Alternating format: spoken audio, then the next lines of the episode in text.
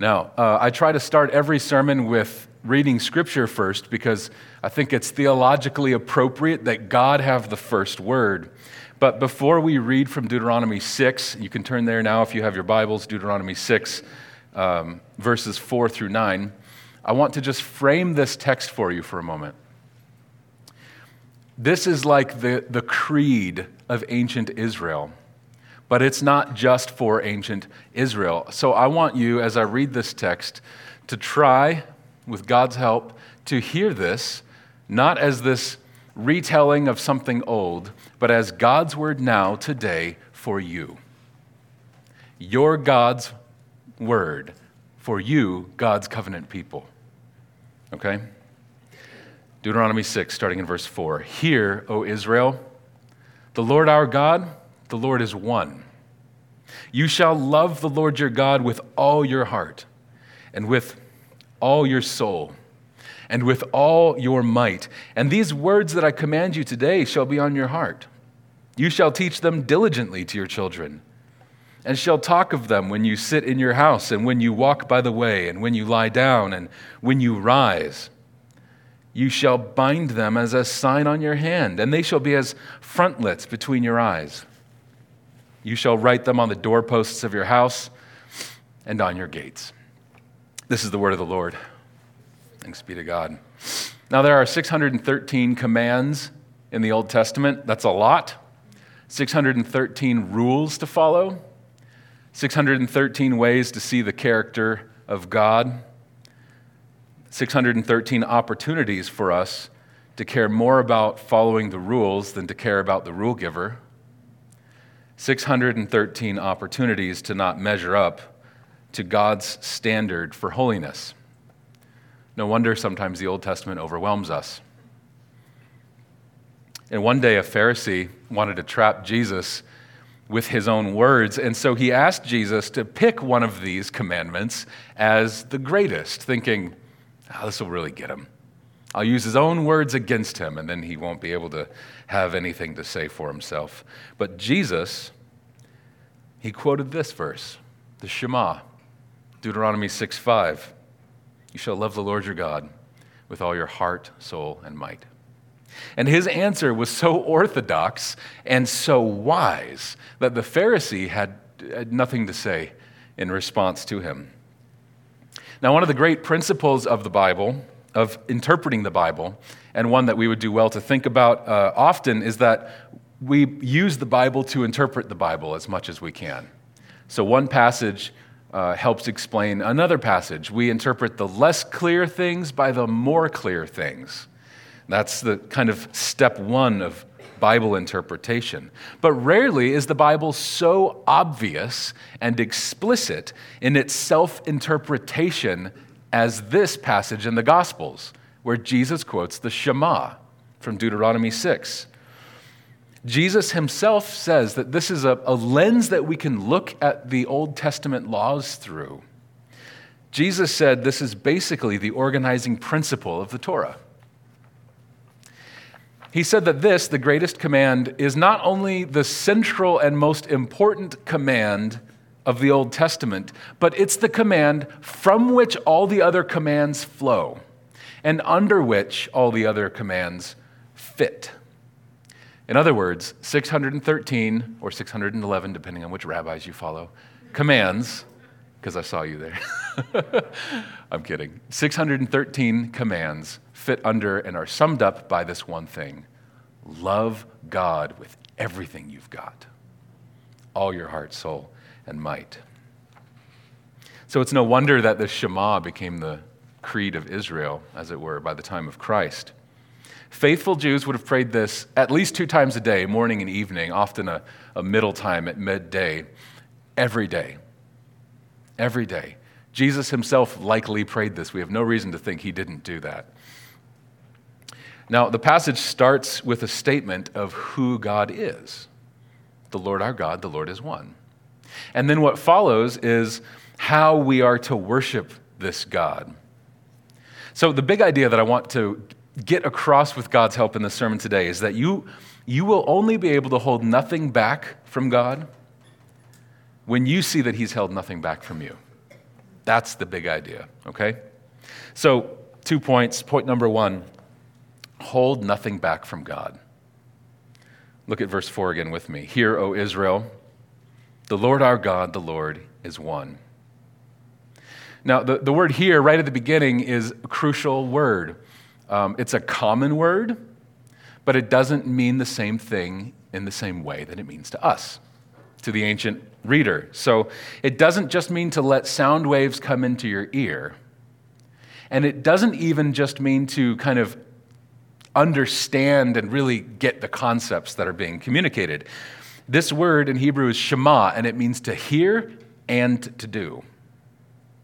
There is no other real word in Hebrew for obeying and obedience. It's to hear and to do. So in the Bible's way of speaking, you haven't really heard something until you've done something with what you've heard. For instance, Genesis 3:17, after Eve gave Adam the fruit and he ate, God said, he said basically, I'm going to curse the ground because you, Adam, shema the voice of your wife Eve. Listen. Yeah, you listened. And he didn't only listen, he also obeyed. He was supposed to obey God. He was supposed to hear and do what God said, but he decided to put someone else in that place and hear and do what his wife said instead. And we instinctively understand this. If I were to tell, Catherine to unload the dishwasher and she says okay, but doesn't do it, has she really heard me? That's not a normal situation, dear. Don't worry. I'm not picking on you. It's not. If we open up God's word and we hear how he wants us to live and love and worship, and we do nothing, and we don't allow it to change us and move from our ears into our hands and our feet, have we really heard? We have not. So right from the first word of this passage, we learn that what follows isn't just theology, it's praxis. It's not just something to know, it's something to do. That's what the Shema is about. Theology is not enough. Our theology has to have legs. A good theology matters. That's why it starts with who God is. The Lord our God, the Lord is one. But then we have to do something with it. Gospel doctrine alone is not enough. We need to live it. That's why Jesus kept saying in the Gospels, he who has ears, let him hear. Jesus isn't saying, gee, I hope you understand this. The Pharisees understood. He's saying, do this. You haven't heard until you've done. Now, let's read verse 5 again. You shall love the Lord your God. So we're moving from theology to the doing, the knowing to the doing. We shall love the Lord your God with all your heart and with all your soul and with all your might. So there are three key words that we're going to explore a little bit here in this verse. Heart, soul, and might. We need to understand what these mean, because to borrow the Crownover's term, heart, soul, and might mean something pretty different to Mr. and Mrs. Israelite than they do to us, okay? So we have to do our due diligence with the Bible and make sure that when we read a word, we hear a word there, we understand what that word is talking about. It's important. So let's think about the word heart, the first of the key words. The Israelites knew a decent amount about the human body. They were aware of the organ that we call the heart, and they, this word also referred to that organ at times. But the big difference is they didn't really have a conception of what the brain does. So whereas in America, we think about thoughts coming from the brain and feelings coming from the heart, for the Hebrew, it was not like that. For Mr. and Mrs. Israelite, 3,000 years ago, the heart was the realm of three things, of your emotions, your mind, and your will. All of that was the heart, the emotions, the mind, the will. So your feelings flow from your heart. That's how we think as well. Your thoughts flow from your heart. And your intendings, or your choices, your will, flows from your heart as well. Now, we instinctively know that those three things belong together. When we encounter somebody who lives out what they believe or what they think to be true, with their emotions and their mind and their will, we say that person has integrity. There's a wholeness about that person. It's something to long for. That's something to pray for, a sort of spiritual heart wholeness and integrity. David prays for that in Psalm 86. He says, he prays to God, "Unite my heart that I might fear your name." It's as if he's recognizing that your emotions and your mind and your will are ununited. They're not united as sinful, fallen, broken people like us. Our emotions might feel one way, but our will won't comply, or our mind doesn't get on the train. And David prays, "Unite my heart." Draw those three together for one purpose. That's challenging. I can't read the Shema without praying the prayer we prayed earlier. "Most merciful God, I have not loved you with my heart, with all my heart." It's challenging, and it's good to be challenged by that. God doesn't let us off the hook in Deuteronomy 6. He doesn't say, "It's okay if you don't change. I don't need your will as long as I have your feelings." That is not what God says. We must love him with our mind as well. He doesn't just give us a free pass to live in whatever mental reality we want to live in. That's why Jesus, he made that really clear when he said in the Gospels that even looking at a woman with lustful intent is tantamount to adultery. Our mind belongs to God and is made to love God as well. So good intentions aren't enough.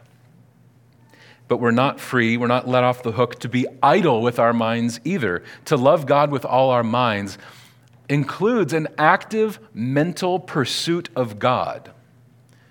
It is our job and our joy to intellectually grow in the knowledge and love of God.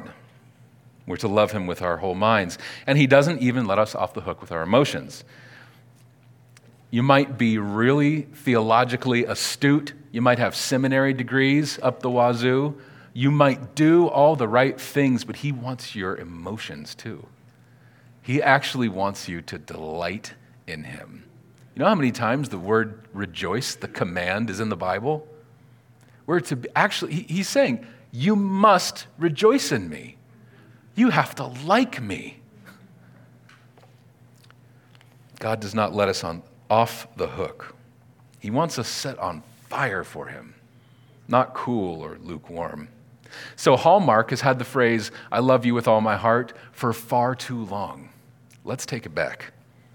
It's not a sappy statement of sentimentality. It's a challenging, full-throated claim on our whole being. That's what heart is. So let's think about the second key word, soul. Like heart, which is an organ and an idea, the word for soul in Hebrew is also a part of the body and then used metaphorically as an idea. So most of us, when we think about a soul, probably think about an abstract reality, that sort of intangible part of who we are. We think when we die, our souls go to heaven and our bodies go in the ground, right? That's not what the Bible says about the soul. That's not a biblical sort of thought process that we have, and I have this too. Like, that's my default thought. We inherit that from Greek philosophy. That's an ancient Greek way of thinking about the soul.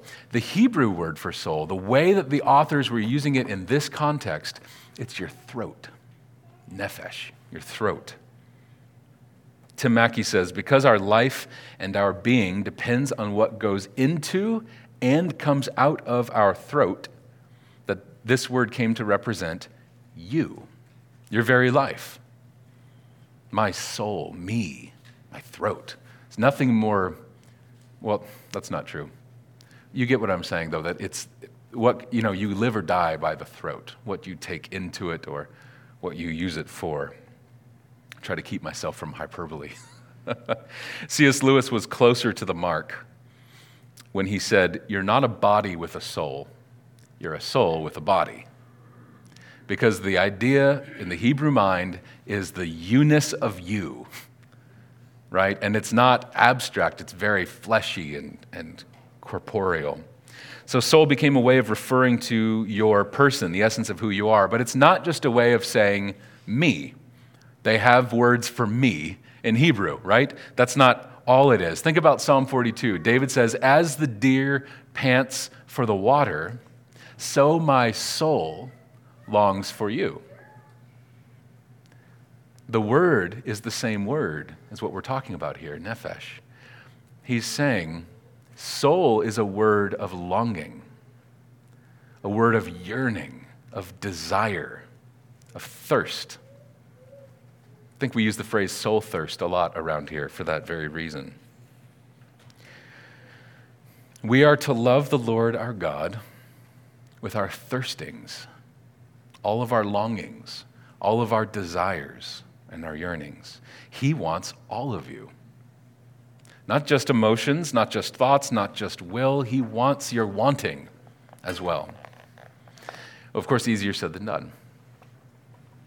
We can change our behavior by strong-arming our will, by reasoning with ourselves. But how do you change what you want? How do you start wanting what you don't want? Ultimately, it's in the Lord's hands.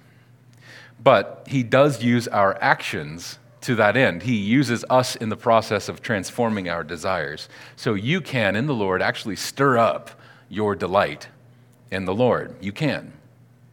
This is really good news. Like, if you don't long for God, you can learn to long for God. He'll help you. He'll change you. For instance, you don't have to raise your hand, but are you a worrier? Most of us are worriers. The rest of us are naive. If you're a worrier, then you know what it's like to stir up your own anxieties, right? You take the thing that you're afraid of or worried about and you put it in your mind and you turn it over and examine it from every angle and you run worst-case scenarios and then you assume the worst of things and you just, it's like you put it in your cheek and chew on it for a long time. If you know how to stir up your anxieties, you know how to stir up your delights. It's the same process. Instead of a problem or a fear that you put in your mind and turn over and over and over and examine it in the light, put the gospel in your mind. Yeah. Have it be on your lips, bound to your fingers, between your eyes, on your doorposts. That's the point. The more that we turn over and examine the goodness and the glory of God, the more we will be warmed by his fire. We will start to actually like him, to delight in him. Not because it's a mechanical process, but because God is a person. He's a person, and you can move toward him, and you can learn about him. And you can enjoy him. And he promises that when we move toward him, he moves toward us. He promises that. I take great comfort in that. And he designed this. He designed the human psyche. So this was his idea. I think we can trust him with it. So that's the second word. Third key word that we're looking at here is the word might. You shall love the Lord your God with all your might. Now, at first blush, it's easy to think that this means love God as hard as you can. As hard as you can. That's a good thing. Sure, let's do that. That's not what's here. This is not a word of effort. It's a word of resources. Might is not a word of effort, it's a word of resources. The word is me'od, if you care. Love the Lord your God with all your me'od. Now, let's think about a few other places that word is used in the Old Testament so we can let the Bible interpret the Bible, like we talked about earlier. Genesis 1:31, God saw everything he had made, and behold, it was me'od good. It was me'od good. Genesis 12:14, when Abraham entered Egypt, the Egyptians saw that the woman was me'od beautiful. Joshua 1:7, only be strong and me'od courageous. Lastly, Psalm 46:2. We did this in our call to worship. God is our refuge and strength, a me'od present help in trouble. You get the idea. It's a word for very or much. Now, the reason that in English, in our NIVs and KJVs or whatever, that they don't translate it, that they use the word strength is slightly complicated, but mainly it's this, that the English translators are unwilling to break the rules of the English language to communicate. I, on the other hand, am very willing to break the rules of the English language to communicate. Therefore, you must love the Lord your God with all your muchness. All your muchness. It's not a word of effort. It's a word of resources. So, how much muchness do you have? Love him with that. Do you feel frail, weak, weary? Love him with that. God won't tower over you and say, not good enough, try harder. That's not the Lord. What physical capacities do you have? Love God with that. Whatever muchness you have, that's what you love him with. What emotional capacities do you have? Financial resources, material resources. Love God with that. You want to be hospitable and love God by inviting people into your life and your space? You can have a mansion or you can have a trailer. It doesn't matter. Love God with that, right? However much you have. Give God your muchness. These three categories, heart, soul, and muchness, are kind of in order from the inside out. God wants your inner life, your desires and your being, and then your resources. In other words, he's asking you to hold nothing back from him. Again, easier said than done. Let's continue to think about holding nothing back from God in the next few verses, verses 6-9. So just like we dealt with three categories of you, right? The heart, the soul, and the muchness. Here we have three categories of your life. What I mean is this. Verse 6 is about worshiping God in your personal life. Verse 7 is about worshiping God in your family life. And verses 8-9 is worshiping God in your community or your public life. So let's read again. This is verse 6. And these words that I command you today shall be on your heart. It's your personal life, right? You can't be just a public Christian. You can't just love God here really well, go home and not care, right? It's in the moments of solitude. It's in the recesses of our heart. He wants that too. Moving on, verse 7. You shall teach them diligently to your children, and shall talk of them when you sit in your house, and when you walk by the way, and when you lie down, and when you rise. Your family life. In your household, the love of God should be taught diligently to the kids. It should be the thing you think about. It should be the thing you talk about. It should be worked into the rhythms of your life. You're getting up and you're laying down. All of it. Verses 8-9, you shall bind them as a sign on your hand, and they shall be as frontlets between your eyes. You shall write them on the doorposts of your house and on your gates. Now, this was interpreted very literally for a long time, where people would literally put phylacteries containing these words around their head when they prayed and on their hands when they prayed.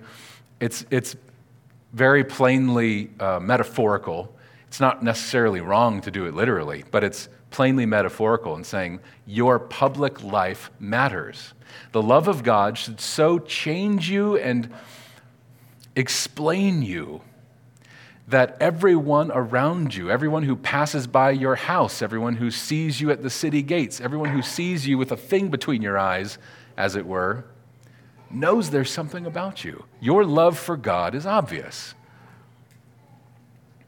So it's personal life, family life, and community life. Now, I probably don't have to tell you that the idea of a quiet time is a modern idea. Not a bad idea. Have quiet times, please. Spend time with the Lord. But the idea that the way that we worship God in our personal life is 15 minutes at the beginning of a day, Or the way that we worship God in our family life is 15 minutes before bed, or saying, now I lay me down to sleep, I pray the Lord my soul to keep. These are fine things to do. They're good things to do. The problem is we think about worship like coffee. I'm an espresso drinker, so I wake up in the morning, get my shots of espresso, down it, and I go. I drink my coffee in the morning to keep me going through the rest of the day. But worship is not like coffee. Worship is like oxygen. No matter who we are with, or where we are, or what we're doing, in all the spaces of life, we owe God love with all of our heart, soul, and muchness, holding nothing back from God.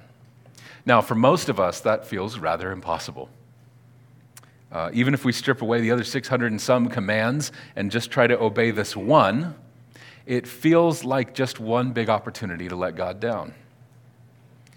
So who here can really say, I love God with everything I've got. I hold nothing back from God. You don't have to answer that. It's a hypothetical or a rhetorical question. What we need is transformation, not technique, right? We don't need new Bible reading plans, although those are good. We don't need to wake up earlier, although that can be good too. We need to be transformed.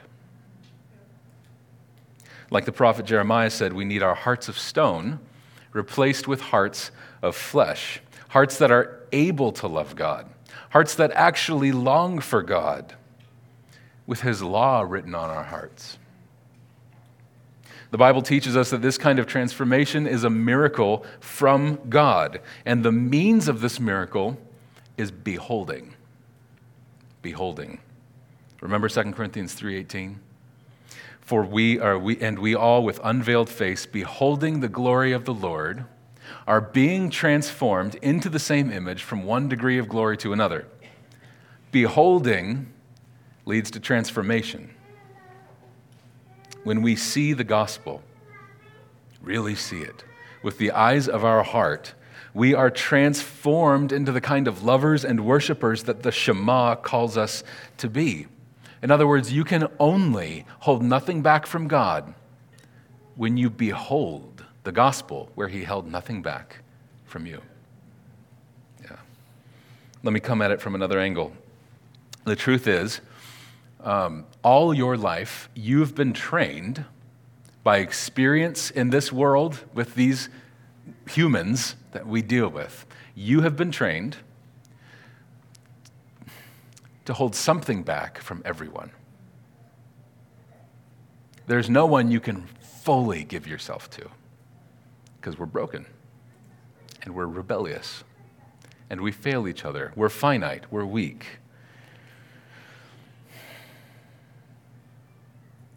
So can we, calloused people as we are, can we actually learn to trust God with everything? Yes. Yes, we can. It might feel impossible for you. Some of you, this might not feel relevant. Some of you, I guarantee it, you're sitting here thinking, there are corners of me, recesses of my heart, that I can't give to God. It's too scary. Yes, you can. Yes, you can. I was doing a little research on what, Forbes and psychology journals, whatever, how we build trust. Well, we build trust as, we're reliable, we communicate clearly. There's a number of obvious sort of things. You have to be the sort of person that somebody could generally trust. And then that consistency and that character over time builds trust with people. And that's all fine and true. But what really builds trust is when someone does something so selfless for you that there's no possible benefit for them, and you are the sole beneficiary of that act, like dying for you. If you hold the gospel in your heart, in your mind, and you turn it over, and you examine it, and you grow to appreciate it, you stir up your delights in the Lord, you will begin to trust him. And I want to encourage you in the Lord today that when he starts to do that in your heart, go for it. Don't hold back.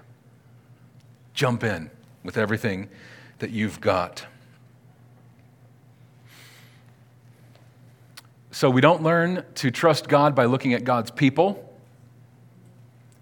That's sometimes work that, you know, sometimes that works out. Sometimes that does not work out. Many of us here have been deeply harmed by people who claim to be the people of God.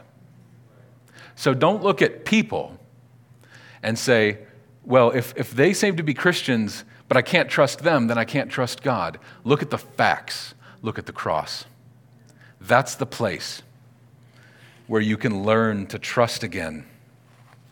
God held nothing back from you there. He's earned your trust. So I guess we're probably already in point number 2. God held nothing back from you. The first thing, I alluded to this earlier, the first thing the Shema does is not tell us what to do, but it's to tell us who God is. So it starts verse 4, "Hear, O Israel, the Lord our God, the Lord is one." The Lord our God. Don't look over that. Our God. If you belong to Jesus, then he belongs to you. Then you're his covenant people. There is a loving, a deeply loving and deeply committed relationship in a covenant. Marriage is a covenant, but it's just a type of what we have with Christ. It's a shadow of what we have with Christ. So, in other words, the one that you are to love with everything you have is the person who's most committed to you and to your good. When we start to see that he's our God, that he's the most committed to us, then we can start to love him truly. And he proved that he is the most committed to us and to our good at the cross, where Yahweh incarnate, Jesus, died, instituted the new covenant in his blood, where we receive hearts that can actually love him, like the prophet Jeremiah was talking about. So we'll start to love him with all of our heart and soul when we actually see that he loves us with all his heart and soul. Did you ever think about that?